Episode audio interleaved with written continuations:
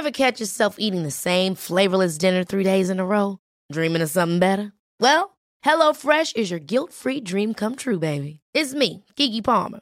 Let's wake up those taste buds with hot, juicy pecan-crusted chicken or garlic butter shrimp scampi. Mm. Hello Fresh. Stop dreaming of all the delicious possibilities and dig in at HelloFresh.com. Let's get this dinner party started.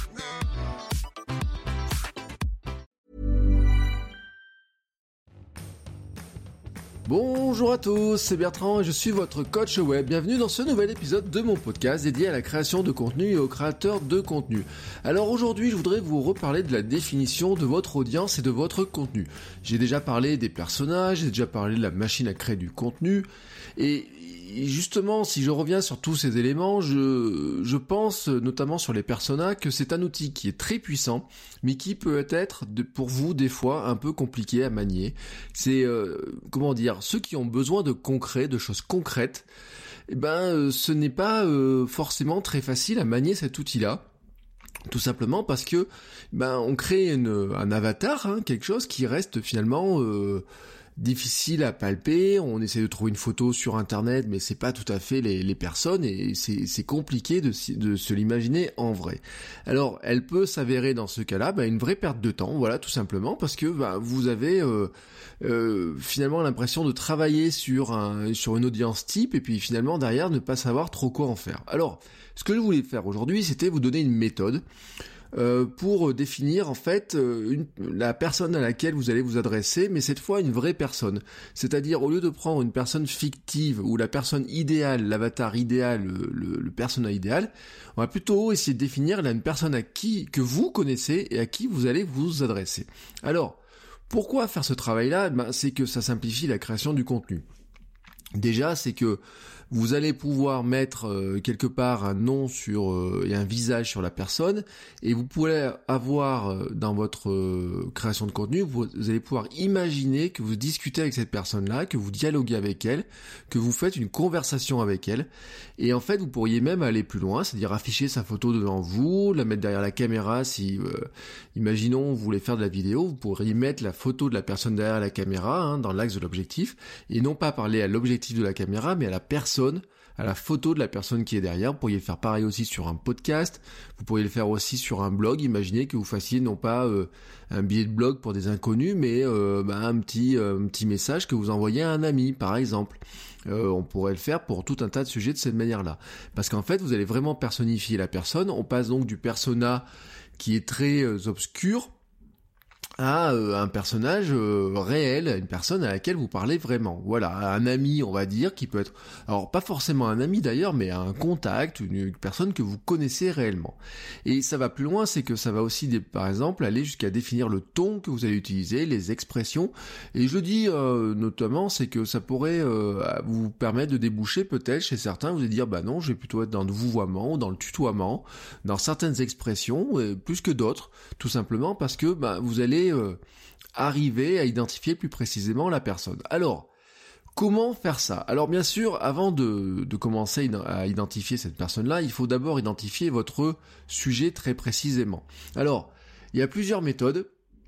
Je voudrais revenir dessus parce que finalement je me suis rendu compte que je suis allé un petit peu vite là-dessus. Alors euh, voici euh, une méthode qui est, qui est très simple.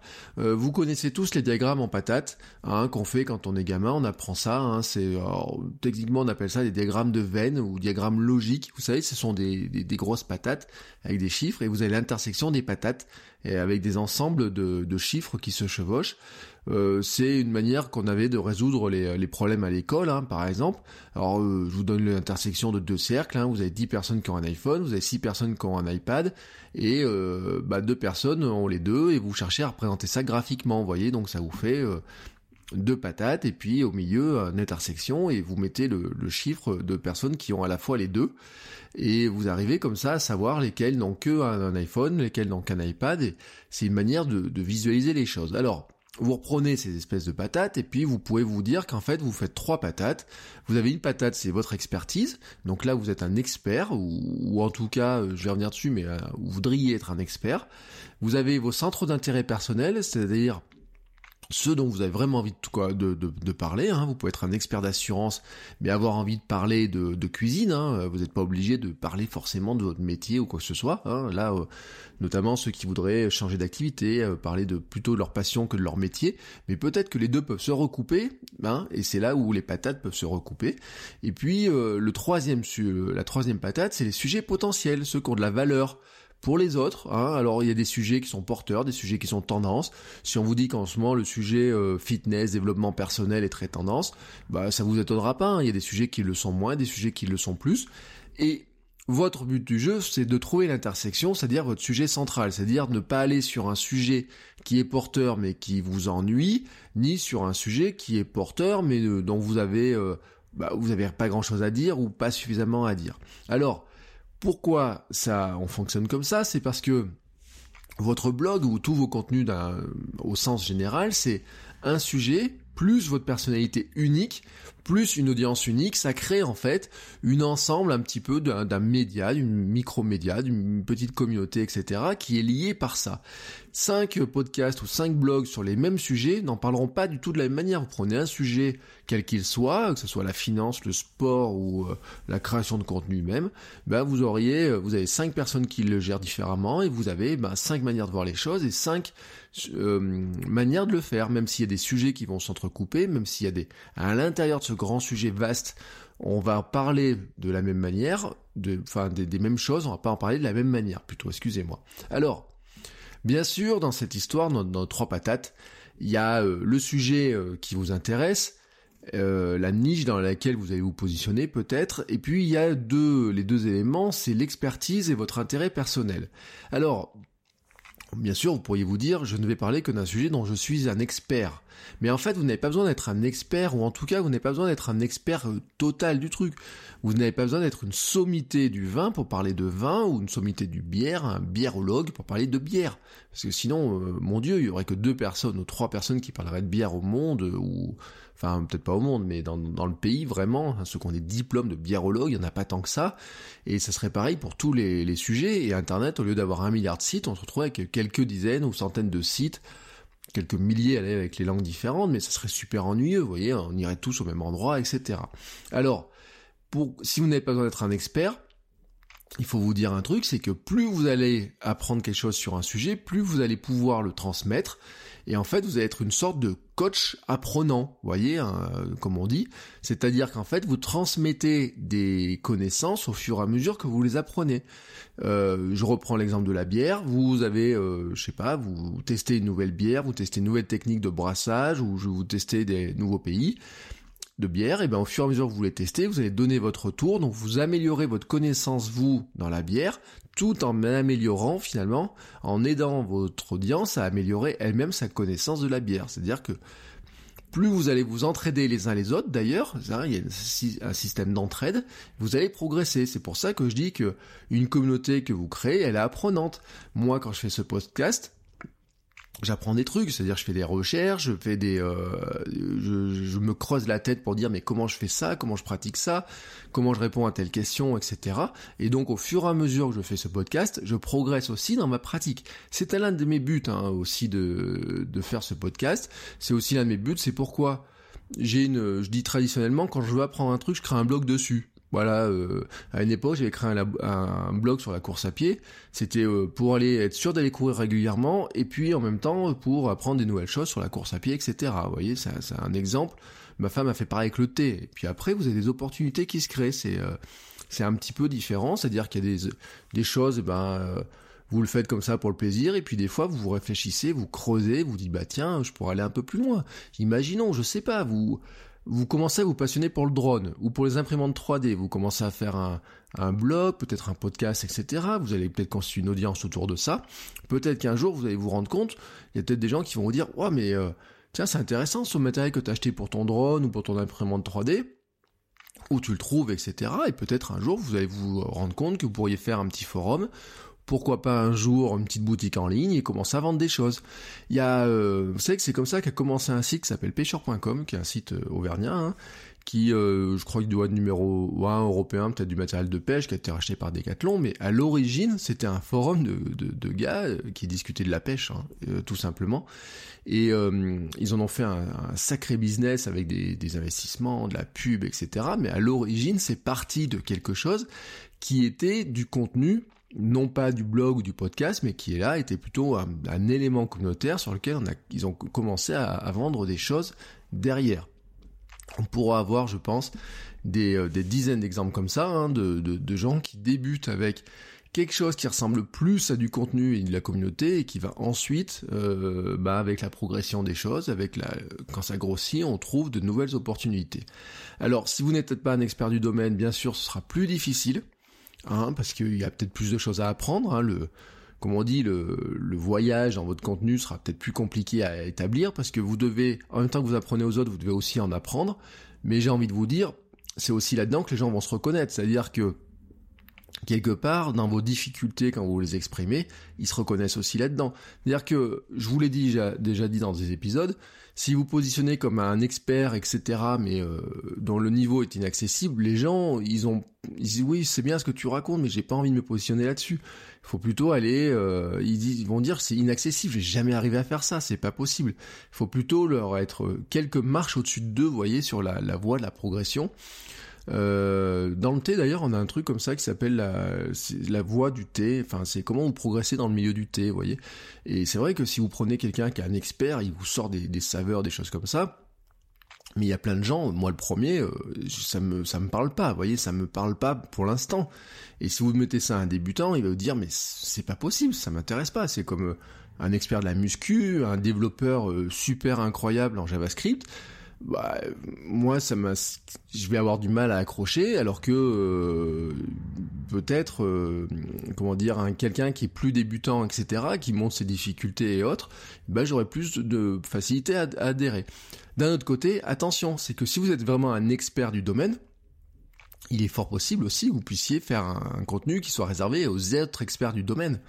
Et là, on rentre dans des, euh, des secteurs qui sont aussi j'ai envie de dire, on est vraiment dans de la niche, dans de l'expertise, mais par contre, peut-être vous aurez du mal à trouver hein, euh, une audience plus grosse ou quoi que ce soit, ou peut-être euh, le comment dire, vous aurez peut-être des gens qui auront du pas du mal à trouver un intérêt, parce que si vous êtes vraiment un expert du domaine, vous voyez, vous aurez toujours, vous avez trop trouver ce, truc-là, mais peut-être que vous aurez une, question de taille d'audience. Mais ça, c'est une discussion hein, qu'on pourra avoir là-dessus.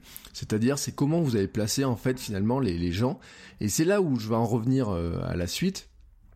C'est que finalement, quand vous questionnez votre sujet et autres, vous allez définir les grandes rubriques, les grands thèmes.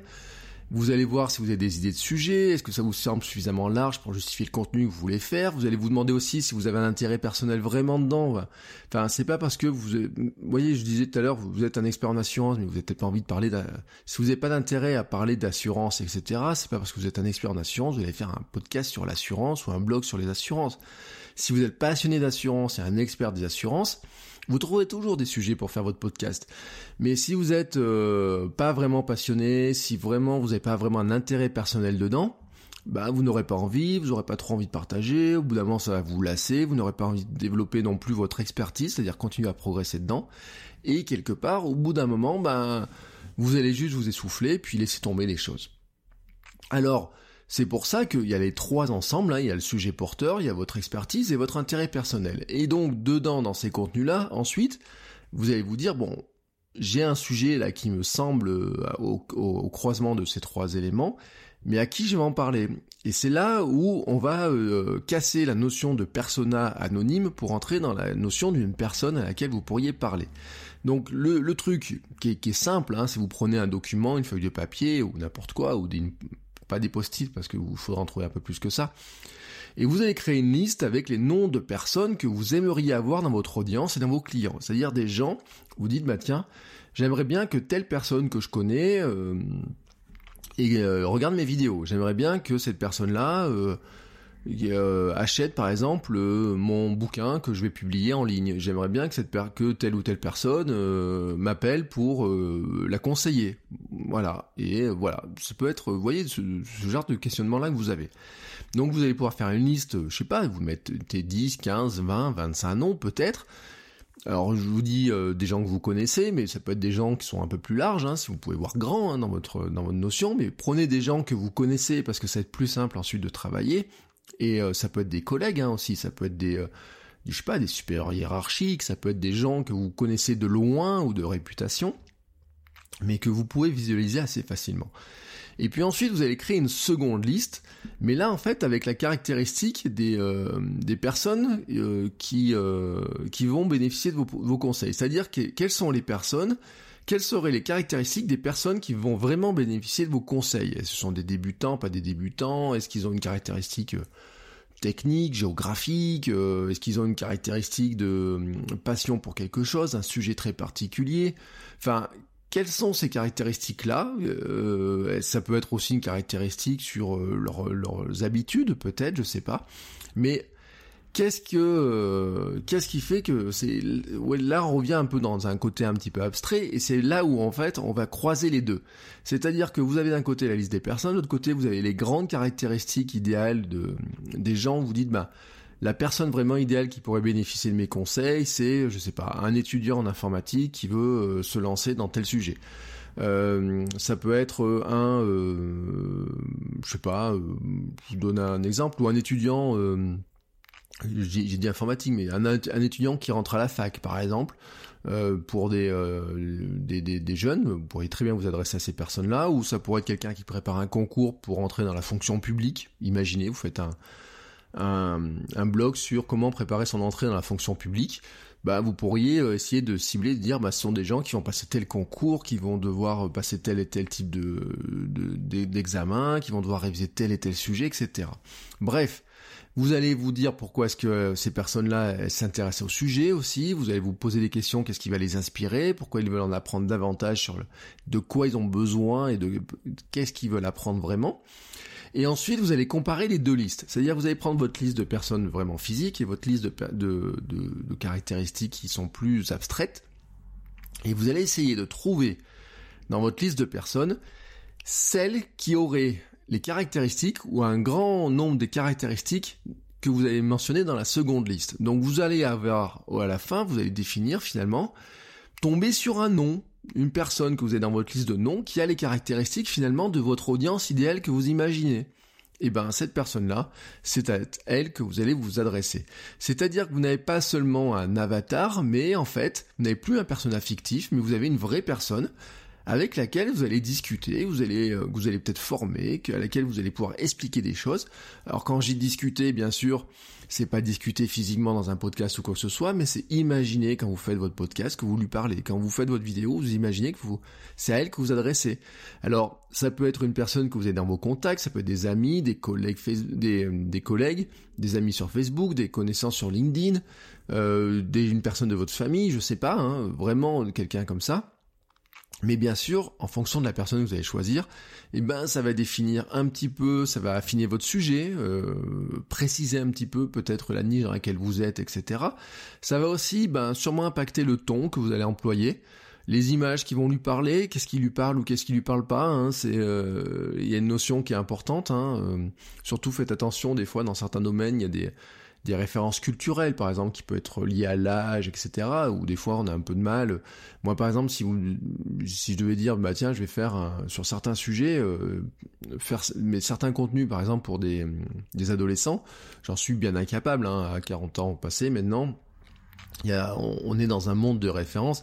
Hier, d'ailleurs, on a, on a, on a rigolé. Euh, on était à un événement, on a rigolé parce que la musique de pub pour les, euh, on était à la Ford Clermont, la musique de pub pour les seniors, c'était du Daniel Balavoine ou euh, je sais pas quoi. Et euh, quelqu'un disait oui mais euh, Daniel Balavoine c'est pas les seniors quoi. Et, ben pour certains si, c'est-à-dire que pour pour comment dire pour une partie de la population des gens qui écoutent Daniel Balavoine c'est juste des anciens quoi et moi j'écoute pas Daniel Balavoine mais si euh, je vais euh, citer une référence, par exemple, de certains de mes étudiants, des références musicales, et ben il y a des références qui me passent totalement au-dessus, tout simplement parce que ben euh, c'est pas, on a des questions de génération, voilà, il y a des, vous savez, on a tous trouvé un jour que les vieux étaient des vieux cons. Et donc, euh, quand on devient vieux con, il y a forcément un jeune qui pense qu'on est un vieux con. Alors moi, je le vois en cours, hein, j'ai des étudiants qui sont bacheliers, il y a, ils ont 18 ans, 19 ans, certains même à 17 ans l'an dernier. Forcément, à un moment donné, quand vous sortez une référence, quand moi je sors des références qui me parlent à moi, eh ben ça leur parle pas à eux. Vous voyez, c'est comme l'histoire de l'image qui circule, de la cassette et du crayon, euh, la cassette audio qu'on tournait qu'un crayon, bah nous ça nous parle, et puis bah, des, des ados qui ont jamais connu autre chose que du MP3 ou du disque du CD, et eh ben quelque part ça leur parle plus. Mais le fait de d'avoir cette personne-là en face et le fait de, de, le préciser, tout d'un coup, ça vous plonge dans cette réalité. Vous voyez, c'est l'idée. À l'inverse, c'est que si vous voulez parler à des gens qui sont plutôt des décideurs, etc., vous allez peut-être employer des codes qui sont bien différents. Mais le fait de les personnifier, c'est pas le dire, voilà, je vais parler à des personnes qui ont entre 30 euh, et 40 ans qui font tel et tel métier. Non, non vous parlez à euh, Marc qui a 35 euh, ans, qui travaille dans telle entreprise, qui a telle problématique au quotidien et qui euh, a besoin de progresser sur tel élément. Et eh bien Marc, vous le connaissez bien, vous mettez la photo et vous dites dire Marc, voici ce que j'ai à te dire aujourd'hui, voici comment je vais te le dire, etc. Et eh ben ça peut être une solution pour certains pour arriver en fait à créer vos contenus plus facilement, poser la base de tous vos contenus, hein, poser le développement de tous vos contenus, construire quelque chose et euh, avancer plus facilement plutôt que de rester dans l'abstrait du persona. Si le persona vous parle pas assez, essayez cette méthode-là et euh, bah, dites-moi ce que vous en pensez. Voilà, tout simplement, venez discuter, venez, euh, venez échanger là-dessus. On peut en discuter. Posez-moi aussi des questions si vous en avez, hein, pour qu'on on affine ça. Mais essayez, voilà. Je vous propose, si vous avez un, souci avec le, la notion de, de persona, si c'est trop abstrait pour vous, essayez cette méthode vous définissez votre sujet, vous définissez vraiment la personne, euh, une personne que vous connaissez qui serait intéressée par votre sujet et comment vous lui parleriez de ce sujet-là.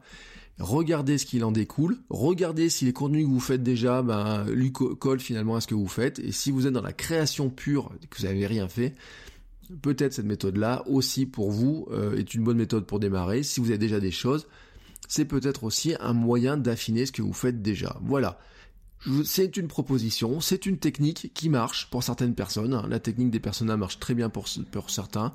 Cette technique-là peut marcher pour d'autres. Je vous propose de l'essayer, dites-moi ce que vous en pensez, et moi je vous dis à demain pour un nouvel épisode. Ciao ciao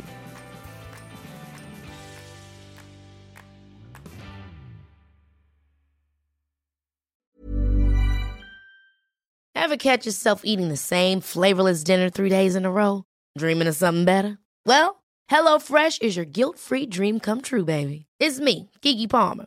Let's wake up those taste buds with hot, juicy pecan-crusted chicken or garlic butter shrimp scampi. Mm. Hello Fresh. Stop dreaming of all the delicious possibilities and dig in at HelloFresh.com.